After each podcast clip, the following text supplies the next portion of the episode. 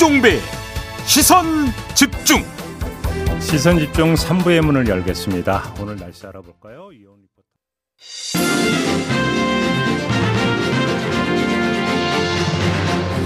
네, 매주 목요일에 만나는 슬기로울 정치 시간입니다. 민주당 선대위 정무실장을 맡고 있는 윤건영 의원 모셨습니다. 어서 오세요. 네, 윤건영입니다. 네, 의원님 뭐 국회 외통위 소속이시니까 네, 어제 정용 외교부 장관이 기자간담회에서 했던 이야기부터 좀 여쭤봐야 될 것 같습니다. 베이징 올림픽을 남북 관계 개선의 하나의 계기로 삼기로 희망했지만 현재로서는 그런 기대가 사실상 어려워지고 있는 게 아닌가 생각하고 있다. 이렇게 이야기를 했는데 그러면 베이징 올림픽에 김정은 위원장도 안 오고 문재인 대통령도 안 간다. 이렇게 해석하면 되는 거죠. 어, 단정적 해석보다는 우선 미중 관계가 대단히 악화돼 있지 않습니까? 네네. 그러다 보니까 베이징 올림픽을 계기로 해서 음. 한반도 둘러싼 이 주요 국가들과 뭔 평화를 도모하려고 했던 것들이 네. 근원적으로 좀 어긋나기 시작한 거죠. 음. 그런 환경들에 대한 지적인 것 같습니다. 아 그래요? 근데 또 그 한미 간의 종전 선언 그 문안 협의는 끝났다라는 취지의 발언도 했던데 이건 어떻게 그럼 어, 받아들여요? 맞습니다. 지금 실제로는 어, 문재인 정부가 미국과의 협의를 끝을 냈고 요. 뭐 중국과도 일정한 협의 단계에 있는 것 같고, 아 그래요? 예 음. 그리고 북한이 제대로 지금 응하고 있지 않은 그런 상황인 것 같습니다. 근데 지금 조금 전에 이제 의원님께서 그 한반도 이제 주변 정세를 말씀해 주셨는데 그런 상태에서 그럼 종전선언 추진이 탄력을 받을 수 있겠습니까? 어, 현실적으로 어려운 건 사실이지만 예. 어, 저희 같은 분단 국가에서는 문재인 정부 임기 마지막까지 저는 종전선언을 놓치지 않아야 된다라고 생각합니다. 아 그래요? 알겠습니다. 근데 관련해서 그러면 아까 이제 저희가 이제 베이징 연결한 적이 있었는데 네. 한번 영, 얘기를 좀 이어가 보죠. 좀 윤석열 후보가 네. 문재인 정부가 중국 편향적인 정책을 써왔지만 대한민국 청년들의 대부분은 중국을 싫어한다. 이런 발언을 했는데 네네. 어떻게 평가하세요? 어, 윤석열 후보가 아직 좀 준비가 덜 됐다라는 생각을 조금 해봤습니다. 왜요? 만약에 대통령이 그런 발언을 했다 그러면 이것은 말 그대로 대형 외교 참사입니다. 음. 쉽게 말해서 외교의 기본을 잘 모르시는 건 아닌가 싶 어요. 네, 대통령의 네. 말 한마디가 얼마나 중요한지 예. 아다르고 어다르거든요. 음. 대선 후보도 마찬가지입니다. 우리나라 국격이 높아지면서 주변 국가들이 많은 관심을 보이고 있습니다. 대단히 조심해야 되는데 음. 잘못된 말 한마디가 아, 엄청난 시그널을 줄 수도 있다는 생각이 들고요. 음. 그리고 두 번째로는 국제 관계에 대한 안목과 이런 통찰력이 보이지 않습니다. 죄송한 그래요? 말씀입니다만 예. 예. 를 들어서 윤석열 후보의 발언이 중국에 진출해 있는 우리 기업들에게 어떤 영향을 미칠 것이냐. 아, 아. 윤석열 후보야 모르고 연못에 자기는 모르고 돌멩이 하나 던졌다고 치더라도 음. 그 돌멩이에 맞는 개구리 생각은 해 보셔야 되는 거 아니에요. 근데 어제 그 통일연구원에서 그 조사한 결과를 내놓은 걸 보면 실제로 싫은다라는 조사 결과가 나왔잖아요. 예. 외교는 국민들의 그런 의식의 흐름이 있다 하더라도 음. 대한민국의 수장으로서 해야 될 위치와 역할 그리고 메시지가 있는 겁니다. 아 그런 점에서 그러면 얼마 전에 했던 사드 발언도 상당히 문제가 좀 있는 발언이라고 상당히 문제가 있고 중국 내에서도 어, 민감하게 반응하고 있다라는 정보를 들었습니다. 보죠. 뭐 사드가 이제 중국을 겨냥한 거다라는 네, 어떤 그렇습니다. 그러니까 지금까지는 이제 북한 네. 미사일 어떤 대응용 이렇게 이제 이야기해왔는데 정부의 진보와 보수를 떠나서 사드에 대한 입장이었죠, 사실상. 예 그래요. 그러면 얘기를 조금은 더 넘어가 그러니까 이어가서 윤석열 후보가 또 어제 어떤 이야기를 했냐면 현 정부를 향해서 좌익 혁명 이념, 북한 주사 이론 이런 걸 배워서 마치 민주화 투사인 것처럼 끼리끼리 도와가며 살아온 집단이라고 했고 예. 무식한 삼류 바보들을 데려다가 정치를 해서 망쳐놨다고 했거든요. 네. 그, 뭐, 좀 저는 품격을 지켰으면 좋겠다라는 말씀을 드리고 싶습니다. 네. 아무리 궁하고 어려워도 예. 어, 그 제1야당의 대통령 후보인데 음. 최소한의 격은 좀 지켰으면 좋겠는데 네. 많이 궁하고 어렵가 보다라는 생각이 들고 궁하다라는 게 지지율 하락을 지금 말씀하시는 그렇죠. 겁니까? 지금의 이제 당신의 처지가 예. 궁한 것 같고요. 예. 소위 말하는 보수의 심장에 가서 오히려 자극하기 위해서 그런 말씀들을 하셨던 것 같은데 네. 번지수를 잘못 짚었다라는 말씀을 드리고 싶습니다. 효과가 없을 거라고 예, 보십니까? 왜요? 문제의 본질은 예. 대통령 후보로서의 리더십이 실종되고 컨텐츠가 없어서 그런 거 아닙니까? 예. 자다가 남의 다리를 건드리는 셈인 거죠. 그러니까 본인 문제인데 음. 자꾸 안티테제로 계속 접근을 하고 네. 네가티브로 접근을 하다 보니 음. 국민들에게 감동을 주지 못할 거라는 생각이 들고요. 네. 아니, 문재인 정부 경제를 하셨던 관료들에 대해서 그렇게 표현하는 것은 저는 음. 좀 나가다 너무 나가신 막말이다라는 생각이 듭니다. 그리고 삼류 바보 이런 표현까지 좀 나오긴 하던데 네. 알겠습니다. 그러면 조금만 그럼 이야기를 그러면 윤석열 후보 이야기했은 건 맞아. 곧 그러니까 그 네. 국민의힘 이야기를 좀 짚죠. 선대위 문제가 이제 계속 그 내용 사태가 계속되고 있는데 이준석 대표 문제가 불거지고 네. 이 상황이 어떻게 전개가 될 거라고 전망을 하세요? 솔직히 말씀드려도 되겠습니까? 네, 그럼요. 솔직히 말씀하셔야죠. 잘 해결될 것 같지 않아요. 네. 혹시 그러니까 전망입니까? 희망입니까? 어, 희망 섞인 전망이라고 해두면 좋을 것 같은데요. 네. 제가 점쟁이는 아니지만 예언할 수 있을 것 같은데 우선 음. 어, 문제의 본질이었던 윤핵관이 건재합니다. 네. 어, 울산 봉합 때에도 당 대표나 후보는 상처를 입었지만 윤핵관은 상처를 안 입었거든요. 여전히 건재하고 음, 음, 음. 두 번째는 김종인, 김한길, 병, 김병준, 심지어 윤석열 후보조차도 네. 하나의 일관된 가치를 가지고 모이신 분들이 아니라 이익을 위해서 뭉치신 분이죠. 공통점은 음, 음. 안티테제, 현 정부가 싫다, 네가티브 이거 말고는 없어요. 그러다 보니까 틈만 나면 싸울 수밖에 없는 구조예요. 그래요.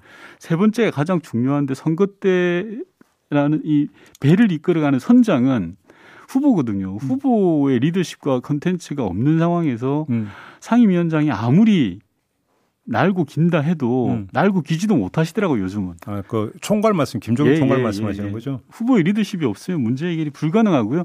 제 이야기가 아니라 어, 국민의힘 경선 후보였던 홍준표 후보가 제가 이야기한 건 아닙니다. 바보들의 행진이라고 비난까지 했지 않습니까? 음. 그러니까 저는 제1, 제2의 윤핵관 사태는 벌어졌고 예. 이제 제3, 제4의 윤핵관 사태가 벌어질 거다라는 오늘, 생각이 듭니다. 오늘 바보가 많이 등장하네요. 그러게요.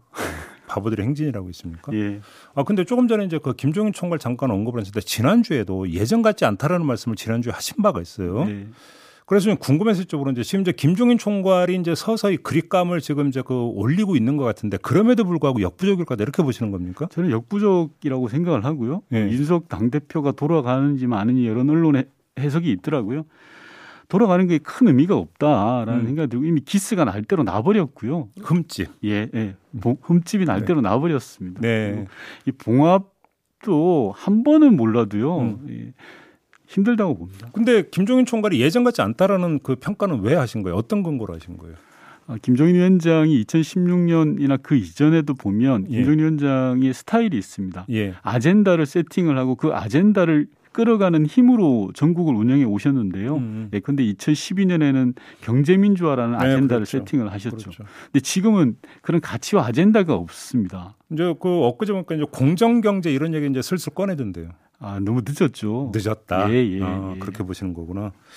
알겠습니다. 이제 남의 집 이야기를 했으니까 이번에는 이제 그 네. 우리 집 얘기를 네. 어, 윤건영 의원 입장에서 우리 집이 될 텐데요. 네. 슬로건을 바꿨습니다. 그렇습니다. 어제 발표를 했습니다. 나를 위해 이재명. 저희가 앞서서 JB타임즈에서 10월에 의원님이 말씀하신 이번 선거는 이익 투표적 성격을 띠고 있다라는 어떤 진단을 저희가 틀었는데 네. 이익 투표이기 때문에 나를 위해라고는 슬로건 채택한 걸로 해석을 하면 되는 겁니까? 그 나를 위해라는 것은 방향이 음. 5천만 국민 한 명 한 명한테 가 있다라는 음. 취지로 좀 해석을 해 주시면 좋을 것 같고요. 예. 그보다 앞서는 앞으로 제대로라는 캐치프레이즈입니다. 음. 앞으로라는 것은 과거에 발목 잡히지 않겠다. 음. 미래로 나아가자라는 거고 음, 음. 제대로라는 것은 경제 민생과 있어서 제대로 된 효능감을 보여주겠다라는 좀 좋은 쪽으로 해석해 주시면 좋겠습니다. 이제 시작 단계니까. 근데 왜 이재명은 합니다는 그럼 왜 버리죠? 아닙니다. 버린 건 아니고요. 예. 이재명은 합니다라는 슬로건은 굉장히 훌륭한 슬로건이고 음. 서로 보완해 나갈 겁니다. 아, 그것도 계속 쓰는 겁니까? 네, 네, 그렇습니다. 어, 그러니까 뭔가 교체가 아니라 그러면 추가 채택이 되는 겁니까? 맞습니다. 나를 위해 이재명은 네. 그러면 이재명은 나를 위해서 뭘 해줄 수 있는가? 그러니까 이 슬로건 이렇게 딱 받아들이게 되는 거잖아요. 그렇죠. 그러니까 이익 투표 맞네. 그렇게 보는 거고요. 예. 아, 그러면 이제 나를 위해서 뭘 할 건지에 대해서 이제 쭉 이제 이재명 후보는 앞으로 이제 계속 제시를 해야 되는 거 아닙니까? 네, 그렇습니다. 근데 이제 지금 정무실장이시니까 아까 이제 궁하다고 윤석열 후보에 대해 궁하다라는 평가를 하셨는데 흐름을 계속 보고 계실 거 아닙니까? 팔세 네. 흐름이 네, 네. 좀 잡혔다고 보십니까? 어떻게 보시는 거예요? 어, 팩트로만 보면 여론 조사상으로 역전 현상이 발생하고 있죠. 그리고 기존에 이재명 후보는 전화 면접 조사에서 강했고 윤석열 후보는 ARS 조사에서 강했단 말입니다. 예, 맞아요. 그런데 예, 예. ARS 조사조차도 이재명 후보가 역전한 걸로 나옵니다. 음. 그리고 또 존경하는 우리 국민의힘 홍준표 후보께서 야, 이대로 가다가 심각하다. 음. 나는 오늘 제가 홍준표 후보님 많이 인용을 너, 하게 됩니다. 너무 좋아하시는 것 같아요. 뭐, 예, 그렇습니다. 아, 그래요? 다만 이 현재 상황이 골든 크로스냐 데드 크로스냐라는 주장이 서로 엇갈리는 것 같습니다. 중요한 것은 음. 이재명 후보는 경제 민생 정책을 가지고 뚜벅뚜벅 제 갈 길을 가고 있는데 네. 윤석열 후보는 출근 도장 찍듯이 하루에 하나의 망언으로도 부족해서 두 개, 세 개씩 하고 계시거든요. 음, 그래서 음. 이런 모습들 저희로서는 그냥 낮은 자세로 절박하게 꾸준하게 해나가는 것 이외에 다른 도리는 없을 것 같습니다. 그러면 이제 그 지난주에 이제 그 몇 번의 한 세 차례 변곡점이 있을 거다. 판세 네. 관련해서 첫 번째 변곡점은 이제 새해 여론조사 결과 네, 이게 그렇습니다. 아마 이거일 거다라고 이제 그 말씀 주신 바가 있는데 지금의 추세가 아마 이제 그 새해 되면 아마 여론조사 결과 엄청나게 쏟아질 것 같은데 언론사에서 다 하시겠죠. 다들. 그렇죠. 네. 그러니까 거기 그때까지 쭉 이어갈까라고 확신하세요?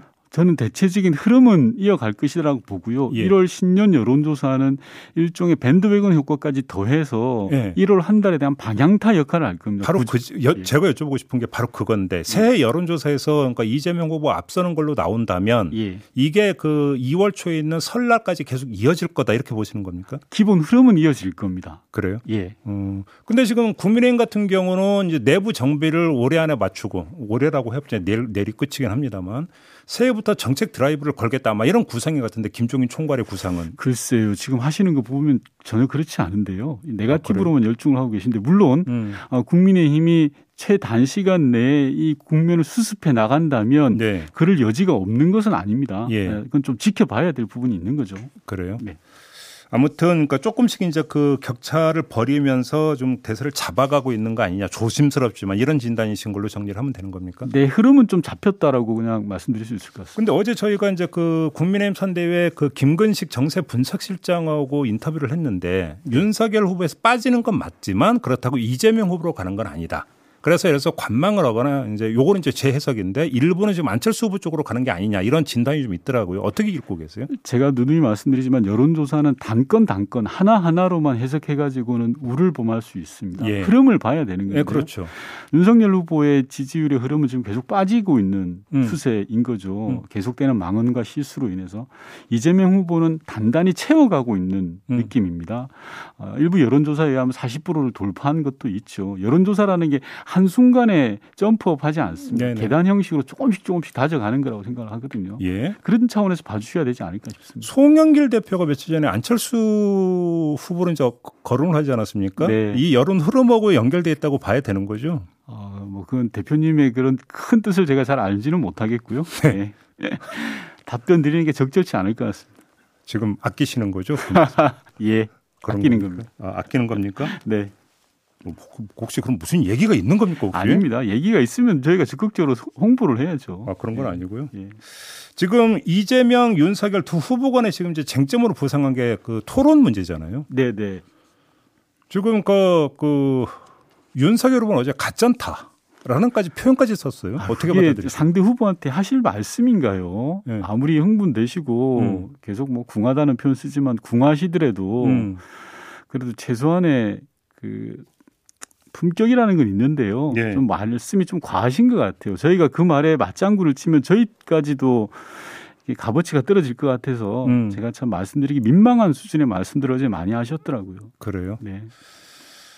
아, 왜 TV 토론 안 받는다고 보세요, 그러면? 실력이 없으니까 그러시겠죠. 뭐 그 길게 그냥, 설명할 게 아닌 것 같습니다. 자신 있으면 하시죠. 자신이 없으니까 안 하시는 거죠. 아 그래요? 예. 알겠습니다. 너무 단호하게 말씀하시니까 너무 쉬운 문제라 더 있으면 질문을 못 드리겠네. 공수처의 지금 그 통신조회가 네네. 정치 쟁점으로 급부상을 하고 있는데요. 의원님은 어떻게 진단을 하세요? 저는 말도 안 되는 허무맹랑한 주장이라고 생각을 하는데요. 응, 어떤 점에서요? 윤석열 후보가 검찰총장 출신이고 수십 년 검사 생활을 하신 분이잖아요. 네. 만약에 알고도 이런 말씀을 하셨다 그러면 검사를 거꾸로 생활하신 거고요. 음. 아니라면 국민을 기망하시는 겁니다. 음, 음, 음. 통상 범죄 수사 중에는 두 가지가 있습니다. 하나는 예. 통신 자료를 조회하는 거고 또 다른 하나는 통화 내역을 조회하는 겁니다. 그렇죠. 통신 자료라는 것은 예를 들어 제가 김종배 앵커님한테 전화를 했다. 그럼 김종배랑 전화를 했다라는 이 그 자체를 조회하는 거고요. 예. 통화 내역 조회라는 것은 음. 언제 어느 시간 동안 어디서 문자 메시지를 어떻게 주고받고 세세한 걸 음, 이야기하는 음, 거고요. 음, 음. 지금 국민의힘과 윤석열 후보가 이야기하는 건 이 통신 자료 제가 네. 김종배님하고 통화했다라는 걸 문제 삼고 그러니까 있는데 그 전화번호 주인이 누구냐? 그렇죠. 그 신상 누구냐? 내역을 보는 맞, 예. 예. 맞습니다. 과기부 자료에 의하면 예. 윤석열 후보가 검찰총장으로 재직하던 1년 6개월 동안 검찰이 282만 건을 조회했습니다. 그랬다면서요? 예. 지금 공수처가 문제가 되고 문제라고 하는 게 135건을 조회했다는 겁니다. 음. 이게 이 135건을 조회했다고 공수처 폐지 운운하시면 음. 280만 건을 조회한 검찰은 공중 분해해야 될 수준입니다. 네. 그리고 올 상반기만 보더라도 검찰이 60만 건을 했습니다. 아, 올 상반기에만? 상반기에만. 어. 제가 말씀드린 공수처 135건도 상반기 기준입니다. 음. 4,444번 4배나 많습니다, 검찰이. 네. 그리고 또 하나가 예. 공수처는 말 그대로 고위공직자, 즉 국회의원 같은 높은 사람들을 수사하는 곳이잖아요. 예. 예를 들어서 고발 사주 의혹으로 김웅 의원이 조사를 받고 있어요, 지금. 그러면 음. 김웅 의원이 사건 당시에 누구랑 통화를 했는지 조사하는 게 당연한 겁니다. 음. 민주당 의원하고 통화를 했겠습니까? 국민의힘 의원하고 통화를 했겠습니까? 그 시기에 예. 그분들에 대한 통화 통신 자료를 확인하는 건 너무 당연한 거고요. 음. 솔직히 방귀 낀 사람이 성내는 격이고 아니 자기가 하면 공정한 수사고 자기가 당하면 사찰이라는 이런 논리가 어디 있습니까? 근데 그 말씀은 알겠는데요. 네. 공수처로만 한정을 하면 아니 그래서 기자 뭐 그러니까 이 번호가 기자 건지 그러니까 본 건 좋은데 기자의 어머니 것까지 하는 건 좀 문제 있는 거 아니에요? 전화 물론 이 제도 자체에 대한 문제를 지적하는 거는 온당한 지적입니다. 음.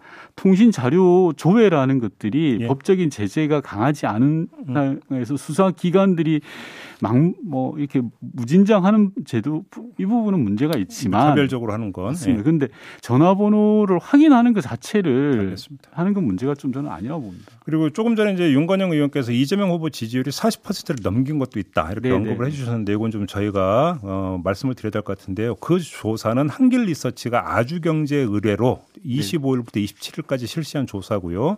이 조사에서 이재명 후보 42.4, 윤석열 후보 34.9%로 나왔고요. 차이 많이 났네요. 네, 자세한 사항은 중앙선거 여론조사 심의위원회 홈페이지를 참고하시면 됩니다. 이거 꼭 고지를 하게 돼 있기 때문에 네. 고지하면서 마무리하겠습니다. 고맙습니다. 네.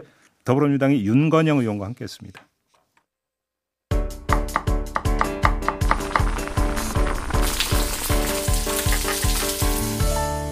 밥상 뉴스. 네, 밥상 뉴스 정은정 농촌사회학자 오늘은 전화로 연결하겠습니다. 나와 계시죠? 네, 안녕하세요. 네, 오늘 오디오부터 한번 좀 듣고 이야기 나눠보죠. 네. 국민 다섯 분 중 한 분이 주식 시장에 참여하고 있습니다. 먼저 개인 투자자에 대한 세제 지원을 강화하겠습니다. 주식 양도소득세 대상이 확대되면 증권거래세는 폐지하겠습니다. 지금 이게 밥상하고 증권거래소가 뭔 상관이 있는 거예요? 예, 증권거래세에는 농어민 지원을 위한 농어촌 특별세, 즉 농특세가 포함되어 있기 때문입니다. 아, 농, 아, 예. 예. 농민단체 연대체인 농민의 길이 28일 즉각 반발하면서 이 공약을 정면 비판하는 성명서를 냈는데요. 예. 예, 농민의 길은 농특세 재원 마련을 위한 대책도 없이 무적, 무작정 증권거래세를 폐지하는 건 농업 음. 풀데이자 포기라는 그런 주장이죠. 그럼 네. 농특세가 뭐예요? 예, 이 공약이 뭐 자주 그 갑자기 나온 거는 아니고요. 네. 뭐이 일종의 목적세죠. 그러니까 이 우루과이 라운드가 이렇게 그 1994년도에 협정을 맺었잖아요. 네, 네 그렇게 네, 되면은 네. 어 당연히 농업 피해가 있고 그렇다면 어떻게 이제 재원을 확보할 것인가 그렇게 해서 만들어진 게 농어촌 특별세고 음. 예, 2024년까지 지금 이제 벌써 두 번이나 연장이 된 그런 특별세입니다. 음, 음. 예. 아 그래요? 말 그대로 뭐, 특별 예. 네네네. 근데 본질은 사실은 이게 그 주식 투자자들이 왜 내가 거래한 그 주식에 거래세를 붙이는 것도 모자라서 이렇게 농어촌에 이 돈이 들어가냐 하는 그런 음. 불만이 나오, 나오면서요. 네. 이게 동학개미와 동학 농민 간의 갈등으로 이렇게 이야기도 됐었거든요. 아, 예. 네. 네. 예, 근데 이 농어촌 특별세에서 특히 주식 거래에서 나오는 특별세 그 비율이 굉장히 높습니다. 거의 60%거든요. 음. 어, 예전 같으면은 이렇게 그 주식 투자라는 것이 굉장히 특별한 사람들만의 일이었잖아요. 옛날에는 그랬죠. 예. 예, 예 그렇지만 이제 2020년 음. 기준으로 보자라면 이 코스피 거래 대금이 그 2019년보다 두 배 이상 증가를 했고 음. 그렇다 보니까 아무래도 농특세도 두 배 이상 증가를 해서 3조 원 이상이 될 것으로 예상이 되면서 네. 논란이 뜨거워진 거죠. 음. 투자자 입장에서도 손해를 보아도 거래세는 내야 되는데 음. 자유무역 협정으로 농어촌 피해 원인 제공자도 아니고 음. 그런데 아무래도 억울하다는 그런 이야기입니다. 근데 이제 특별세니까 특별한 목적을 위해서 쓰이는 세금이고 또 한시적으로 걷는다라는 이야기인데 조금 전 말씀에 따르면 두 번 연장이 됐다고 했잖아요. 그러면 네네. 그 특별한 목적이 아직 달성이 안 됐다 이런 얘기가 되는 건가요? 뭐 인정할 수밖에 없죠. 농어촌의 그 살림살이는 더욱 어려워진 거는 인정하고 이렇게 보더라도 네. 이 교육세가 이런 역사를 좀 갖고 있습니다. 음. 의무 교육 재원의 확보와 교육 발전을 위해서 음. 목적세로 도입됐던 게 바로 이 교육세인데요. 네. 어 그러다 영구세 즉 국세로 전환되어서 현재 운용이 되고 있습니다. 어. 네, 농특세는 아직 이런 지위를 갖고 있지는 못하는데요. 음. 농어촌에 대한 국가 예산은 점점 줄어들어서 지금 전체 예산의 약 2.8% 정도의 비율입니다. 아, 그거밖에 안 되나요? 네, 음, 그러다가 네. 점점 줄어드는 추세거든요. 그래서 예. 농어민들은 우리 국가가 버린 거냐 하는 이런 한탄을 네. 해마다 네. 예산 편성 기간에 할 수밖에 없고요. 음. 그래서 어떤 분야든 이렇게 특별세로 운영되는 것이 썩 좋지만은 않습니다. 음. 예, 그래서 여기 한 가지 더 지적을 해야 될 건 뭐냐면 그러면 수익 개방으로 누가 이득을 가져간느냐? 그건 당연히 대기업들이거든요. 네. 그래서 2015년에 FTA를 이렇게 맺으면서 대기업들 중심으로 해서 본래 1조 원을 조성을 해서 이렇게 농어촌 어떤 기금을 조성하자라고 약속을 해놓고 음. 예 지금 보니까 한 1,500억 정도밖에 조성이 안 됐거든요. 아, 그래서 뭐 음. 예, 이런 기금도 조성하자고 해놓고 약속을 안 지키니까 예. 매달릴 것은 농특세밖에 없다 이런 상황들도 사실 배경입니다.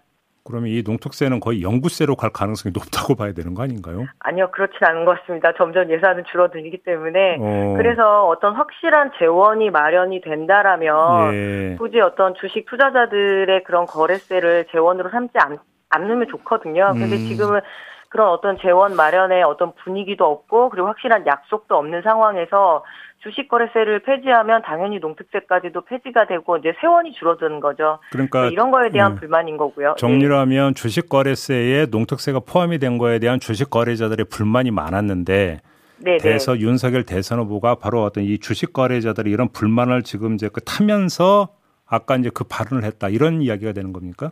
아무래도 이 천만 동학겜이라고 하죠. 예. 주식 투자자들에게 어떤 그 보여야 되는 그 저 뭐죠 공약이었던 거고 음. 농어민들은 사실 눈에 들어오지 않았던 거죠. 예. 아뭐 솔직히 말씀드리면 이 농어촌에 관련한 어떤 지원에 대한 정책들이 나오게 되면 굉장히 여론은 싸늘합니다. 어. 예, 이번에도 사실 그런 흐름 속에 있는 것 같고요. 예. 그래서 명확한 재원 조달의 방식만 제시한다라면 농어민들도 반발할 이유가 없겠지만 예.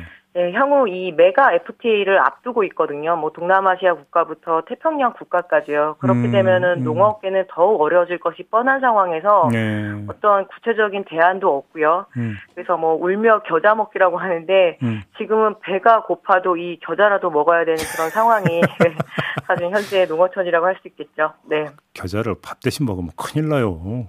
그렇지만 지금은 그런 상황이다라고밖에 말씀드릴 수가 없네요. 그 정도의 네. 상, 그 정도는 이제 상황이 열악하다 이런 말씀이신 거죠? 네, 네.